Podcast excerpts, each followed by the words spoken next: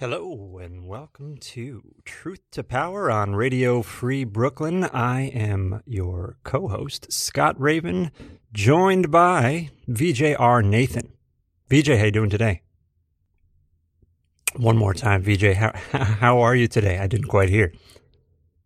Uh, yeah, yeah, good, doing well. Calling in from Maryland. Can you hear me? I can hear you loud and clear. Nice. Uh, excited for our Oh, guest great. today. I believe we've got Pamela Durand, uh, all the way in uh, Stratford, Ontario. Welcome. So, Pamela Jane Durand is an internationally acclaimed singer songwriter, poet, speaker, and sound alchemist. Weaving her heart opening songs and tone poems, Pamela is devoted to uplifting humanity and raising consciousness with her unique voicing divine feminine concerts and sound alchemy gatherings. Pamela's wisdom teachings are offered through songs and sacred sounds that allow us to quiet the mind and experience the holy beauty of our soul. She is a passionate advocate for peace, social justice, and the healing arts. Traveling widely, she's performed at festivals across Canada, the US, England, France, Sweden, India, and Costa Rica. She's written original songs and poems for many international initiatives, including the Thousand Goddesses and um, Gathering in Washington, D.C., and the March for All Our Lives. The March for Our Lives. Pamela has had the honor of performing her original music at keynote talks given by Deepak Chopra, Byron Katie, um, Bruce Lipton, and Don Miguel Ruiz. Uh, she's currently uh, working on publishing her first book of poetry entitled Wild Echo. Welcome, Pamela. Thank you. Good morning, VJ. And Scott morning. and all the good morning. listeners. Right on. So, uh, why don't we start the conversation off about the word alchemy and how, like, um, you know, how it's used, how you understand it, and how how it can be sound alchemy can be put in in relationship to sound healing or a sound healer. Sure, yes. So, in the scientific historical sense, uh, alchemy was used to turn dross into gold. Um, and I think of alchemy being, uh, in this time on the planet, um, the magic and the mystery that we are undergoing together as a human population, um, shifting, I think, in the most um, primordial and and the basic sense of well it's not basic it's it is this the, the call of our times to shift from the density of fear and separation into the divinity of love and unity and compassion beauty and all of the virtues and values of the divine feminine.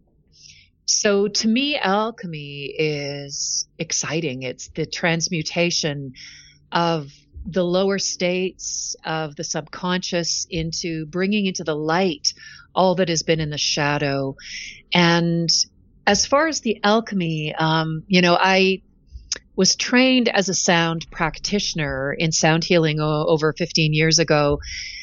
And uh, most of the people that I trained with were either sound healers or sound practitioners. And I was always drawn to the word alchemy because uh, well, first of all, I'm I'm a word girl and I love poetry and I love words that that actually carry kind of an onomatopoeia of the experience. And with sound alchemy, um, it is an experiential. Well, this is this is what I say when somebody asks what is asks me what is sound alchemy. I say that sound offers a vibrational bridge to one's undefended heart. So for me, sound alchemy is an invitation to allow the mind to quiet and to drop into the body, into the heart, and to really begin to feel the undercurrent of beyond the stories and the constriction in the mind to really allow the body to speak and to to allow the heart to open because we are so defended in our world. So, so alchemy to me is um, the amazing transformation from the darkness of and of fear and density into the open field of um, of love and expansion and Mm. beauty. Love that. Was feeling a sense of calm just as you were uh, describing all of that. Um, alchemy, mm. alchemy of words and, and whatnot. Um, yeah, I, I, noticed, you know, you're from Stratford, uh, Ontario. And could you speak just a little bit about the, what is the connection to, to Shakespeare? Uh, and, um, yeah, in, in that place and, and maybe just how some of, uh, you, you grew up there, I, I imagine as well. No, I actually oh, didn't. Okay. Um, I, yeah, no, I'm from the prairies. I'm from Saskatchewan, ah, from okay. Regina, Saskatchewan. I'm from out west. Um, but in my in my first 10 years of my career, I graduated with a degree in, in uh, English and drama and traveled coast to coast in Canada mm. from Charlotte, the Char- Charlottetown Festival to Vancouver and all points in between doing theater for the first decade of my life. And when I was 28, 20, I guess I was not quite 29, my daughter was six weeks old and I, uh, my agent sent me out for an audition for the Stratford Festival, which is in Stratford, Ontario, uh, about an hour and a half southwest of Toronto. And uh, yeah, my daughter was a, wee babe, and off I went. And um, something had cracked open in me with the birth of my daughter. Um, I just have to say that it was a a deepening of my voice and a deepening of my my artistry. And so I, all I can say is I went off to this audition. Mm-hmm. I was living in Toronto at the time. and I just felt my voice soar to heights that I had never felt before. And here I had this little tiny baby. I was pretty tired, um, but I got the gig. So my husband and I packed up our apartment in Toronto, we thought temporarily.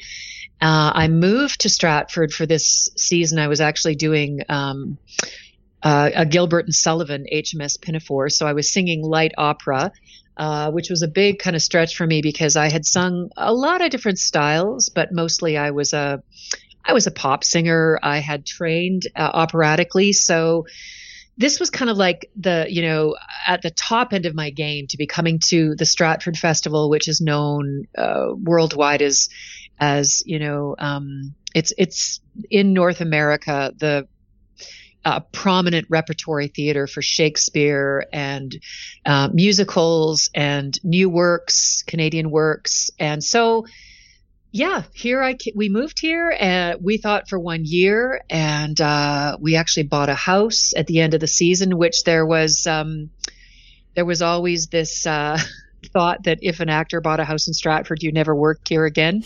but uh, I I worked, I had uh, four seasons out of six years when uh, for the next few years. And I actually, three years later, after my first season, was doing Pirates of Penzance and uh, got pregnant with my son just weeks before the 38 week season. And so I was treading the boards uh, for 30 weeks with my little pirate on board. I was pregnant on the Stratford Festival stage. So, so oh, that wow. was fun too. uh, so, um, yeah, I think it's really amazing when you talk about the, like just returning to the sound and returning to the performance of um, aligning with the divine feminine and um, you know since the sound of hearing as we were saying as you're saying in your website um, is the first one of the first uh, senses that are developed and the last to leave us. Yes. So kind of thinking about how we can use that sense for alignment with love and divine feminine. You know, it's amazing how many people have these like, you know, like one in 20 people have like auditory hallucinations. So, so like as I study psychology, I'm like realizing so many people have these problems with sound and with the hearing, but you know, it's coming out of a different place than what sound alchemy is coming out of the place of love, I think. And, and talking a little bit about that and how love fits into it and divine feminine and how those different moving pieces work together. Right. And as you say this, Vijay, I'm reminded of uh, the thought that um, I'm thinking of Caroline Myss, Spiritual Madness, and she says that genius and madness are just a breath away from each other. And when you talk about this auditory hallucination or the drawing down of the divinity of sound to transform our deep our deepest shadow or that which ails us. Um, you know, I think that it's really a, a, distinct conversation for our times right now because uh, there is so much chaos and conflict and disturbance in our world right now.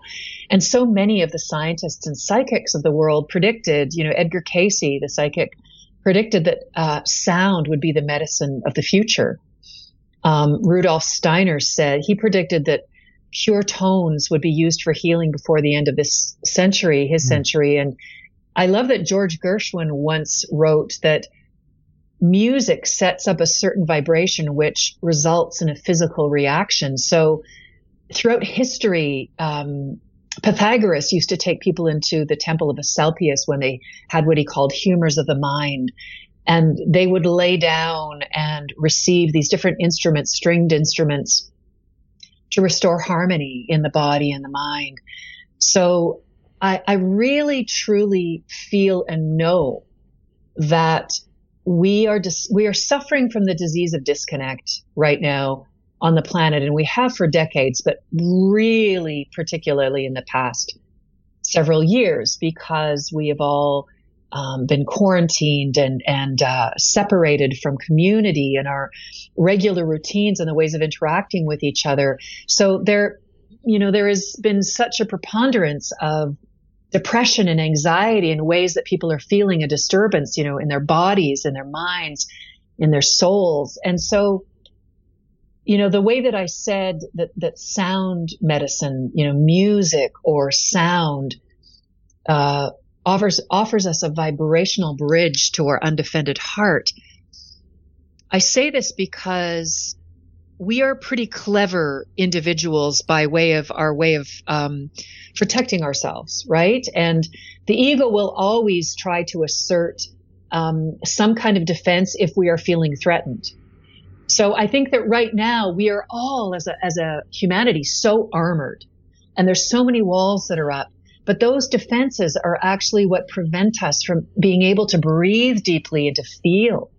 So I go back to Clarissa Pinkola Estes, who wrote the book Women Who Run with the Wolves, she writes a story about La Loba. And I bring this archetypal story to us today on your show, Truth to Power, because I believe essentially that we all carry the blueprint of healing within us. The body knows how to heal.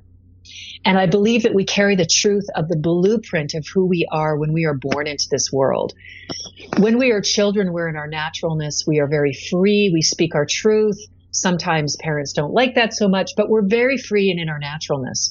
And then we start to shut down. And over the past two years, we are in such um, a time of people being so shut down and so depressed, and there's a languishing that's happening. So I use sound to awaken people again to that that fire that that is that pilot light within us that is our creativity and that spirit that is that awakens to to actually speak our truth even at times when we may feel um, that others may not want to hear it. So in her book women who run with the wolves uh, clarissa pinkola estes talks about animating that which um, has become so broken by the world. She she speaks about the skele- uh, skeleton of this wolf that is basically the archetype of humanity when we have just been downtrodden and beaten down and there's there's no spark of life within us anymore and we look outside of ourselves um, externally for validation or acceptance. And as she sits, this this La Loba, the wolf woman, she begins to sing over the bones of this skeleton that is just lost its flesh, it's lost its animus. And as she sings like a mother would to to a crying child, she begins to animate in her heart that force of love that spins the stars and grows the flowers in the spring and has the capacity to reanimate us when we've gone dead. So she sings and she sings. And as this skeleton begins to stir, all of a sudden she sees fur and she sees flesh and she sees the eyes spark and this wolf comes to life and runs into the distance over the horizon. And basically it's the wolf woman's song that has brought this creature to life.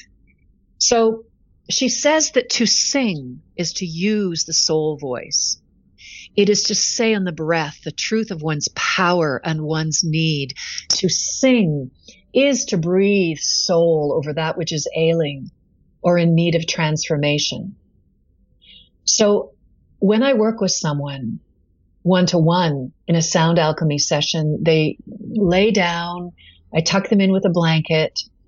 I use a variety of instruments, crystal bowls, my oracle drum, buffalo drum, shakers, and I offer uh, sound medicine to bring them into this state of deep receptivity.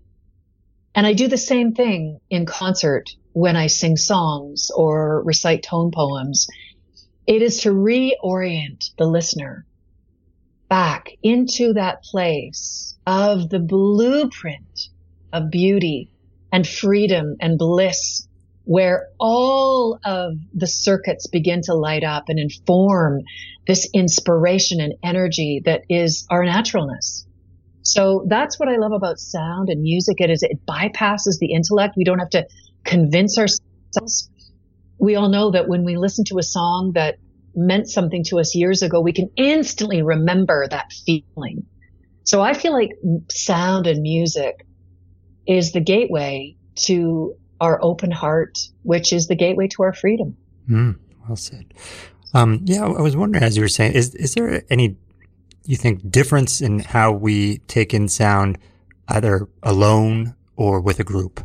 Um, you, you notice you do one on one, but sometimes you know you're you're in concert. Could you speak a little bit about the difference that people might experience um, taking in music or sound with lots of people or by oneself? Right. Really good question. And it's very interesting. I just wrote a post on Facebook about grief and I talked about the necessity and beauty of crying alone. Hmm. Um, and also, uh, the, the depth of, of, uh, crying in, in group as in cry, crying together. I was writing about keening in the Celtic traditions and how crying together uh, is a different experience altogether.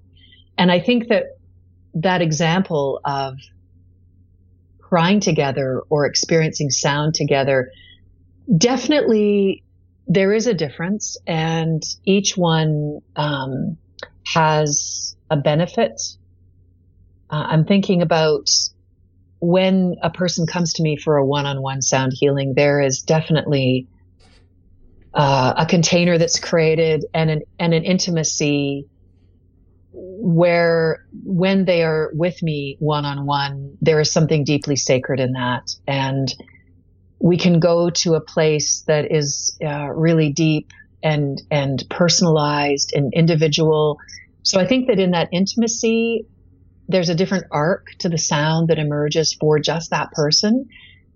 So I think that there's a, a you know a beauty in that that's um, that's unique. But I also I don't want to say but and it's not um, either or. It's a it's a both and. Mm. That when we are together, which is something that I feel, I mean, I have been missing. The last full concert I did in public was last February of 2021 there's something really powerful when we come together in a group. Um, you know, we light each other up energetically and feed off each other. And uh, I think that there is something that comes in with a group energy that expands us together that I really feel like we're missing in these times of being separated. So yeah, I think they both have their their their own unique medicine. Right. As you were mentioning, you know, the crying, I think, I don't know if it's the opposite or what with, uh, with laughter. And if we think, you know, laughing alone, people aren't as inclined to do. Um, you almost sometimes laughing happens, you know, when there's an audience around. Um, rather than, right. But, but it can be good, you know, I mean, if it's just you and the TV and your favorite show, you know, you don't laugh right. maybe as hard. Um, so right. Yeah. Right. Um, said you probably feel feel like a bit of a yeah a crazy one, but but, right. but these times you're right. We're we're we're laughing alone, we're crying alone. Mm-hmm. Um, but and it's interesting because um, we tend to laugh more easily, triggered by someone who's laughing. Uh, my experience as uh, someone who works in the healing arts is that people have been shut their their capacity to to cry and to feel what I'll call the um, I don't even want to call them the negative emotions because I I really believe that all emotions are um, in the arc of the human experience are beautiful and and meaningful. And especially in the first world we haven't uh, been encouraged to cry especially men. And i think this is such um, such a tragedy. It's such a loss because you know, I just wrote an article about this and I, I was reading about different cultural and ancient traditions and like I said, the Celtic traditions of they used to bring in a woman who they called had the gift of the sob, and they would hire her often with just a glass of whiskey to sit by the coffin, and she would begin to wail, and it would invite the other people that were feeling the depth of their grief to begin to cry because oftentimes um, it's something it's that's suppressed, and so to openly weep. I know I have a friend who's Italian. She said, "Oh, we had that in our home country too." and to encourage that sound is actually to encourage uh, the body to liberate that frozenness of the grief that that if we if we keep stuffing these feelings down that's that is the beginning of disease in the body if we don't let it out. Thank you. And also um, thinking about what you, you pick up on the idea of um, men and and we think about feminine masculine just clarifying for the audience and, and for ourselves that you know, feminine masculine are the, these energy centers, these principles that men experience the feminine, experience the masculine, women experience both of these things, and how in society, thinking about in society, how what the masculine represents and how we want to embrace, not, not push away the feminine, but embrace the feminine and allow it with, for, for both, both all gender identifying people. So if you could just talk a little bit about how uh, that tension between the masculine and the feminine, how all all gender identifying people can experience that. How can they experience that that polarity or, uh, disrupt that polarity, maybe? Well, you know, thank you for that question, and it it it is my work. Um, first of all, I want to say, as you so beautifully pointed out, that it's this is not related to gender. You know, gender yeah. is becoming so much more fluid in our world and uh, whether we are considered male, female, or a- any shades in between, uh, we all carry the masculine and feminine energies within us. And in our in our in our world, over the past two thousand years in the Piscean Age, we were really locked into. Uh, uh, a masculine patriarchal energy that really devalued the feminine. And this was such a disservice. Um, you know, there we we go through these eras of um, the pendulum swinging, and I, I really feel that as we move into the age of Aquarius, the pendulum is swinging to embrace more of the qualities of the feminine, because in this uh, va- overvaluing the masculine energies. It's it's not. I mean, the masculine energies are very important in in all of us, um, men and women, children and elders, because the masculine is what allows us to step into the manifestation of what we dream and desire. It gets us out there. It has us you know, write the movie script or build the architect, build the building. You know, it it is that that um, the energy of the creation and the bringing it to uh, bring it to the world, bringing it to market. We need the masculine energy, but it became very imbalanced, and we went into the shadow masculine, where uh, the ego domination and the driver of um, you know the the qualities of strength and achievement and the power over another and domination and control became the hallmark of success and began you know becoming the priority in our society. And I believe that in this suffering the disease of, disease of disconnect, um, we undervalued our emotional sensitivity, such as compassion, patience, nurturance, um, and our connection with each other, which, you know, any of our intuitive senses and, and loving and being in service to each other, which we think of mothering. um, these things were, you know, they haven't been valued. I think they're coming more into the sphere of um, of society of understanding that we risk in you know uh, when we uh, i'm going to put it this way as we risk opening our hearts and feeling that what is blocking us or calling us to our freedom really um, dipping into that feminine nature of trusting our gut and trusting our heart then we begin to liberate um, this intuitive nature that is often the depth of our wisdom. So I think that our that we are really coming into a time of moving from service to self and moving into service to others, which is really the hallmark of of the maternal and mm-hmm. the feminine nature. I guess I'm I'm wondering within as as comfortable as you are talking of it, your own upbringing, how that uh, came came into play. Um, your own were there archetypal uh, mother father relationships for you growing up, um, or was this something you had some other watershed uh, moments uh, later on in your life that um, kind of fed into your your uh, what you what you're speaking of and and and all of this?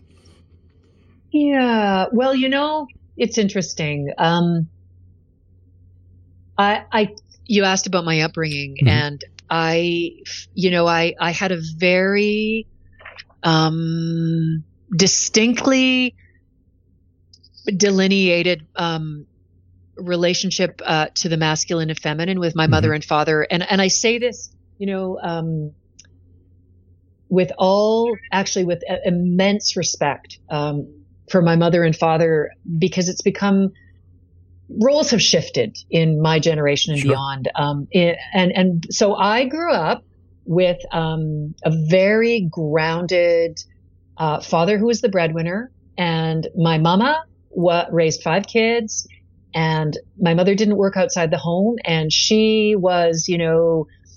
The most intuitive, loving, um, bread baking mama that there could ever be. So I really had kind of a template of, and I say that, you know, interestingly, my parents, uh, this, this could actually make me cry. My parents did an amazing job of finding these roles in themselves because both of my parents were orphaned. My mother literally, uh, her dad died when she was nine and then her older brother who'd become the head of the family died when she was 11 and when she was 13 her mother had a stroke and was moved away so she literally at 13 moved in with her older sister, my aunt, and spent her high school years um, without a parent figure of any kind. And my father, uh, he was the, the youngest child of a divorce, and when he was five, was sent away far, far away on a train with his sister to live with an aunt for a year that he never knew. Came back to live with his mom, but it, they were both at a very young age. They didn't have those role models around them. So I have to say that um, I had a strong mother figure of, you know what, my mother's gift to me was this, and I'll I'll say it was two words, and it actually will make me cry. Um, my mother never had anyone to validate her. And sometimes when I was, uh, if I was hurt as a little kid or even in my 20s, if I had some grievance or complaint, she often um, kind of invalidated me by by just trying to have me consider how lucky I was and to kind of quickly move to gratitude without really saying, you know, when I was older, this was the case. But I went back to when I was a, a really little girl. And when I was hurting, she would rock me and whisper into my ear, I know, I know, I know. I and in those two words, I know, she delivered into my poor little sobbing being this incredible um, unconditional love. It was not, I'm going to fix it, I'm going to shift it, I'm going to change it. It's just, I'm here with you and I love you. So I felt in my mother this incredible um, presence of the, the, the feminine and my father really, uh, you know, he was a lawyer and he got things done. And they were probably um, a little unbalanced in that. My dad could have used a little bit more of the softness, and you know, but but yeah, I grew up with that very distinct energy of the masculine and feminine in my in my parents.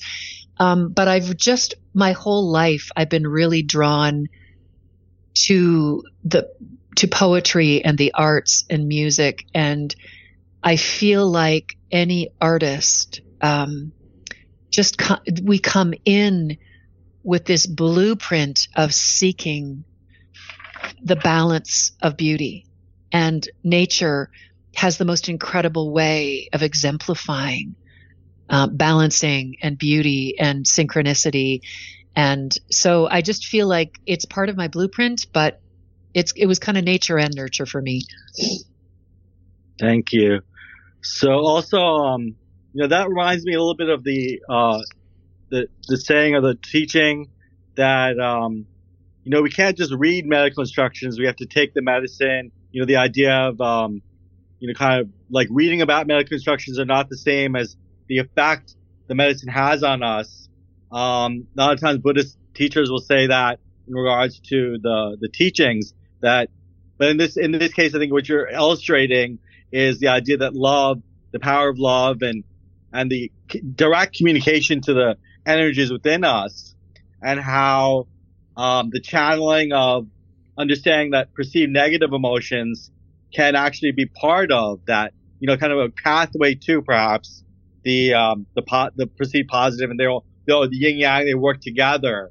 Um, so thinking about channeling and how you're actually uh, how perhaps in your experience or what your experience is with kind of channeling this this greater, you know, this higher consciousness, this higher you know, um, is otherworldly or is it otherworldly or how is that negotiate the, um, when you talk about higher consciousness as in regards to higher and lower, um, you know, this kind of dichotomy we, we create with the, the gods or what is your, what is your thoughts on that about, um, you know, human beings, the human realm, and then we have like divine realm and what is the relationship between all these different things? Yeah. well, I feel like we are uh, divine beings in a skin and bone suit.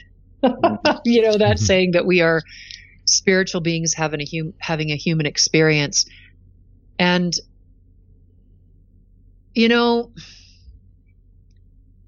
I believe that each one of us is here uh, to discover the treasure within, and we come in whole and holy. And as we move through our lives, that holiness gets covered up and all of the lower vibrating emotions that we experience through betrayals and life and relationships and guilt and shame and the illusion of separation um, begins to be like sandpaper that you know starts shakes us up and and we start to armor ourselves and shut down and, and we start to believe um, things about ourselves that aren't true. And you know with that shame and that guilt we start to love ourselves less and we start to look outside of ourselves for people to approve of us and bring affection. And so i actually believe that we are divine at, at our birth and we are divine and holy and whole whether that's in body or mind or spirit that our entire life is a journey, a return to recognizing that uh, divinity within us. And, and it's as we begin to unlayer and go, oh, hey, look, there you are. That beauty um, that I that I keep shaming myself for, or um, you know, that's why I go back to um, one of my favorite poems. You would ask me in in some of the pre-interview questions about what was my favorite poem, and uh, one of my favorites is um, the Rumi poem, The Guest House. Just being human is a guest house, every morning a new arrival. A joy, a depression, a meanness, some momentary awareness comes as an unexpected visitor. Welcome and entertain them all, even if they're a crowd of sorrows who violently sweep your house empty of its furniture. Still, treat, treat each guest honorably he may be clearing you out for some new delight. The dark thought, the shame, the malice. Meet them at the door laughing and invite them in. be grateful for whoever comes because each has been sent as a guide from beyond. and at the essence of that poem, I really truly believe that our higher self uh, is always orchestrating our unfolding. So each torment or treasure or the shame, the malice, the joy that comes to us has been sent as a guide from beyond. And I, I believe that we are working, when we begin to work in harmony with our higher self and not see, you know, we, we welcome the treasures and the gifts and the joy and we, we, we go, oh, no, I don't want the depression. I don't want that sorrow. But I think we truly begin to uh, move into our spiritual maturity when we realize that it's actually our suffering that opens us to our greatest wisdom. So I feel like our higher self is always dropping these love bombs to wake us up, however it comes. That's beautiful. That's beautiful. Thank you. Thank you. And also talking about like uh, the artistic disciplines, moving into your artistic disciplines in music and poetry the way you're bringing this awareness, this understanding, and then translating it into the craft. If you can talk a little bit about how you translate the craft and your experiences with the um, the industry and and the kind of um, you know the architecture of these musical artistic craft you know disciplines. Yeah. Well, you know, again, I'll go back to um, what we resist persists, and uh, we may think that there's a certain way we want to be in the world. Um, well, as you're saying this, I, am just laughing. I'm laughing because you know God is God laughs when you know you have your plans. yeah. And I think about the fact that um, you know while I was working in theater and musical theater, um, for the first years of my career, I was so busy. I was so focused and I went from festival to festival and I, you know, there was um there was great joy in that. And it wasn't until I had my kids that I I had a couple of summers where I stepped away and for the first couple of years my uh my ego was like, "Oh my god, you know, you don't have this paycheck. You can't buy the things and you've got all this time to yourself and these kids are, you know, like they're great, but boy, it's a different life altogether, right? Um, and in that space that I was given, I had always been showing up to other scripts and other songs and other scores. And uh, it was when I was at the park, you know, kind of getting high on fresh air and these beautiful, long, languorous picnics with other mums that I started to look at the trees and my babes and see the world through their eyes. And I started to, you know, write words on a napkin at the park and these songs and poems started to tap on my shoulder. And before I knew it, within a year and a half after um, my son was born, uh, I had a you know a whole uh, album's worth of songs, and I went to find a producer, and it began the trajectory of me of me doing my own uh, original albums. And I, have always had a pretty good balance of the masculine and the feminine in that um, I've had a, a, lot of fire in me to get it done and to have to have the gumption to find the producer and get the the studio and and and sometimes in that way I guess kind of naively thinking if you build it they will come. And I say this because I've been an independent artist for 20 years and um, as far as you know I didn't land a record deal, which I think, you know, 20 years ago, surely I wanted that, but that wasn't, um, that wasn't for me. That wasn't in the cards for me. So what I guess what I'm saying is I did probably 20 years ago want many of the things that musicians uh, idealize. Um, to have a record deal and to have that kind of, um, even as I say it, the fame and fortune, it it actually I can't even say that and and believe me because what I really wanted and I'm going to say this it just came to me now fame and fortune was not my vibe I wanted freedom and flow I wanted freedom and flow I wanted to be able to do what I wanted to do and go where I wanted to go and it became very clear to me uh, about 18 years ago when my first record was out I play the piano. I'm not a folkie. I don't play the guitar. And I was writing songs that were of kind of universal consciousness. And so when I was sending them out to folk festivals in, in Canada, I didn't get any bites. But I had a friend in London, England, who got my record and said, she said, Oh my God, you need to come to London. We have this Mind Body Spirit Festival, and I think your music would, would go down great there. Well, sure enough, she told me to come. I attended the first year, checked it out, and sent my record to one of the producers and uh, shook her hand. And I said, you know, this is a beautiful festival, but you're you. There's only one thing missing.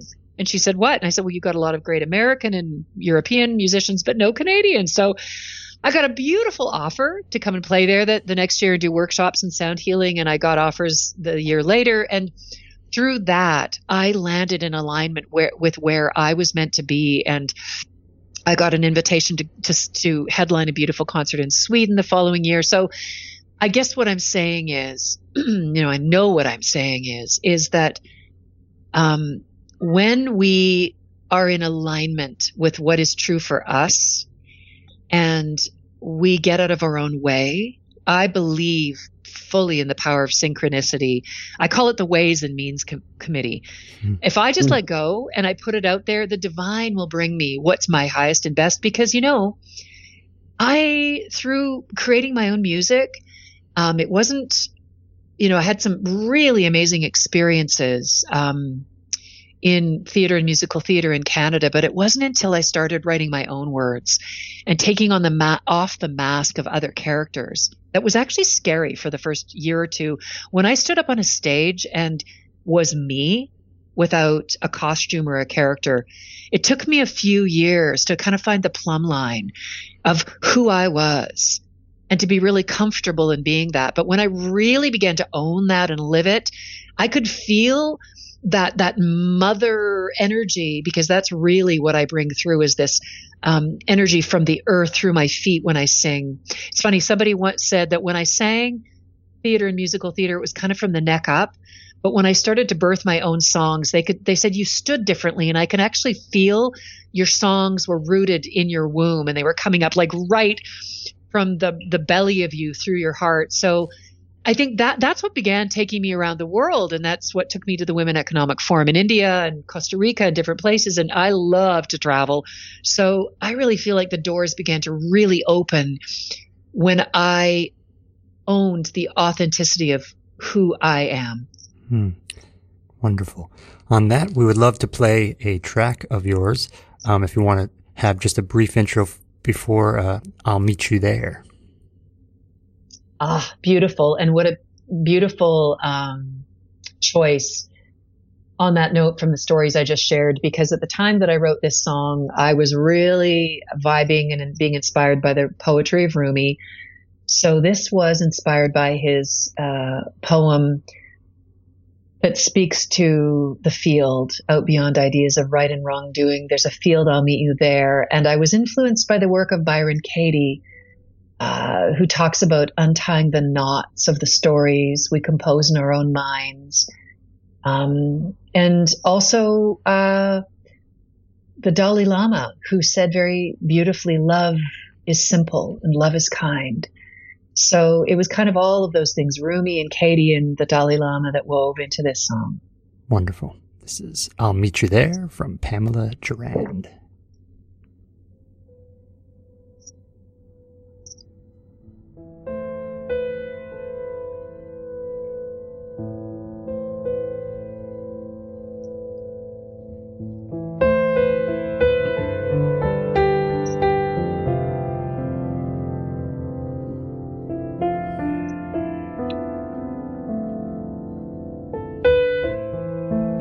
Take every tear that you ever made me cry, turn them inside out, fill my heart with light. Oh, I'd see all the knots we tied, the times we didn't see eye to eye. The story made us blind. Love is simple. Love is kind. out beyond the struggle between my wrong and your right. There's a field filled with light. I'll meet you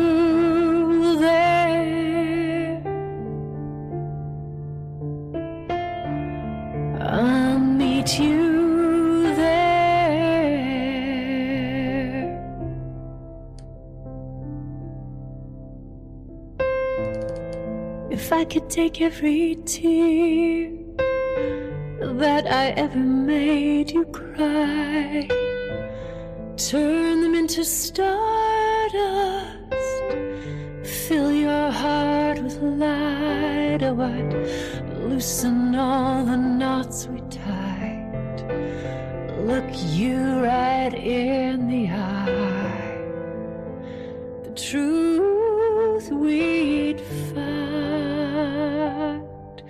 Love is simple, love is kind. Out beyond the struggle between my wrong and your right the tangle of this tug of war, this long dark night. Of forgiveness filled with light. I'll meet you there. I'll meet you there.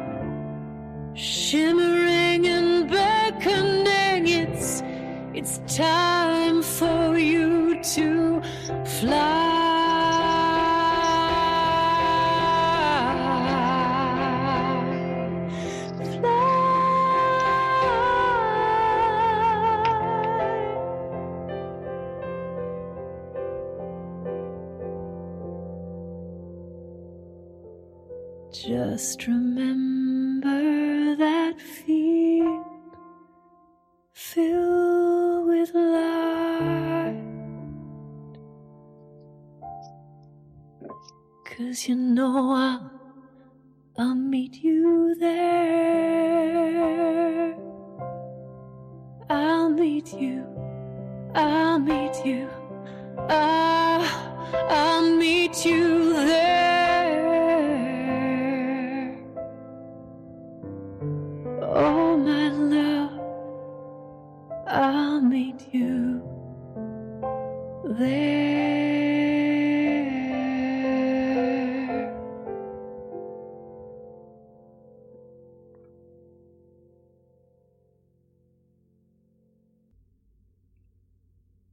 Scott? Yes. Scott? Yeah. Hello. Hello, hello. We have returned. VJ, were you uh were you in a uh, trance-like state by that those that beautiful song? I, I actually couldn't hear the, the song played now, but I, I listened to it before because the the feedback doesn't come through the, the phone. ah, gotcha. Yeah. All right. Yeah. Well, uh, a, a beautiful song. Thank you uh, for uh, thank for for sharing that. Um, and uh, could you speak a little on com- some of your uh, other experiences within kind of the creation of putting that album together um, that that appears on? Ah, well, it was an alchemy as well. Um, when I think about the creation of that that record, "The Sound of the Dove," uh, I began in one direction, and working with a producer actually in the states, and you know, it it was exactly what it needed to be because uh, I didn't end up finishing the record with the producer I started with, and it's fascinating because the the you know the essence of that record, which is about moving beyond um, judgment and duality, and moving into that moving into that field of of love and trust and faith and you know higher consciousness um, I was really resisting the fact that it it wasn't aligning in the first direction I was going in, but I was kind of in for a penny, in for a pound, been doing these big long commutes and had invested a huge amount of money, but my gut was telling me, no, this is not the right fit. The music's not going in a direction uh, you you want it to go in, and but the other part of me was like, no, you've invested so much, you've got to carry on and you've just got to suck it up, finish it. And it actually um, became so uncomfortable to the point where um, driving back one of the trips that I was commuting, my fairly new car ended up having a knock in the engine and it was a, you know, a, an 11 hour drive. And the car ended up, by the time I got home, having a complete engine failure and uh, you know, I lost another $20,000 in losing the car. It was just the, you know, I had to have like the two by four and then the, the brick wall experience to have me go to the full stop where I knew I had to let the direction go. And, uh, I took every tear that I shed in the realization that I had to pivot. And what ended up happening was in the conversation that I had um, with the producer at that time, I contacted a strength and a truth in my voice that I've never had before. Um, and I spoke truth to power and truth to authority as a woman, as an artist, as a soul. Like I, I stood up for myself because he uh, brought through some pretty strong uh, statements of shame and blame and you know uh, his own stuff uh, his own ego stuff. Anyways it ended up being an amazing experience because i let it go and i let it be an experience that i just put into the category of um, you know fertilizer for the greater good and I'm really grateful that I have a partner. My husband was like, you know, you're just going to move on. And it sat fallow for about six months. And I was guided to another producer in Canada who brought in the most incredible musicians. And it ended up being the, one of the most incredible experiences I've ever had in the studio. And that song that you listen to, you know, it's a full band record. But my producer, Mark Lalama, had me stand in front of the microphone and imagine the person that I'd written that song for. And, you know, it was literally in two takes and I lit- I was weeping by the end of singing it. And it feels like one of the most, um, intimate and true experiences I've ever had in the studio because the studio can be, um, a bit of a strange experience without having an audience. You know, you really have to close your eyes and go within and pull from the deepest part of yourself. So, to me, that song "I'll Meet You There" was one of the most pure experiences of of reaching in and and um, contacting my soul voice that I've that I've ever had that I could bring to the listener. Um, the depth of the love that we feel when our heart has broken wide open to the suffering. And it carries us forward to the place where we can meet each other broken and wide open and just stand there in the light of that field where we meet each other again and let that love bring us back to each other. Yeah. So beautiful. Thank you. Thank you. Um, also, I want to ask you about the your, your sound movie. You're currently working on a book of poetry, Wild Echo. If you speak just a few minutes about that, about how you're able to bring all this wealth of knowledge, experience, insight and bring it into like um, the poetry. I mean, obviously you're writing the songs, but it's different. I think what is the difference between, you know, kind of publishing a book of poetry and you know, trusting the audience to to hear the sounds that are needed, you know, for their healing. yes. Well, yeah. Um,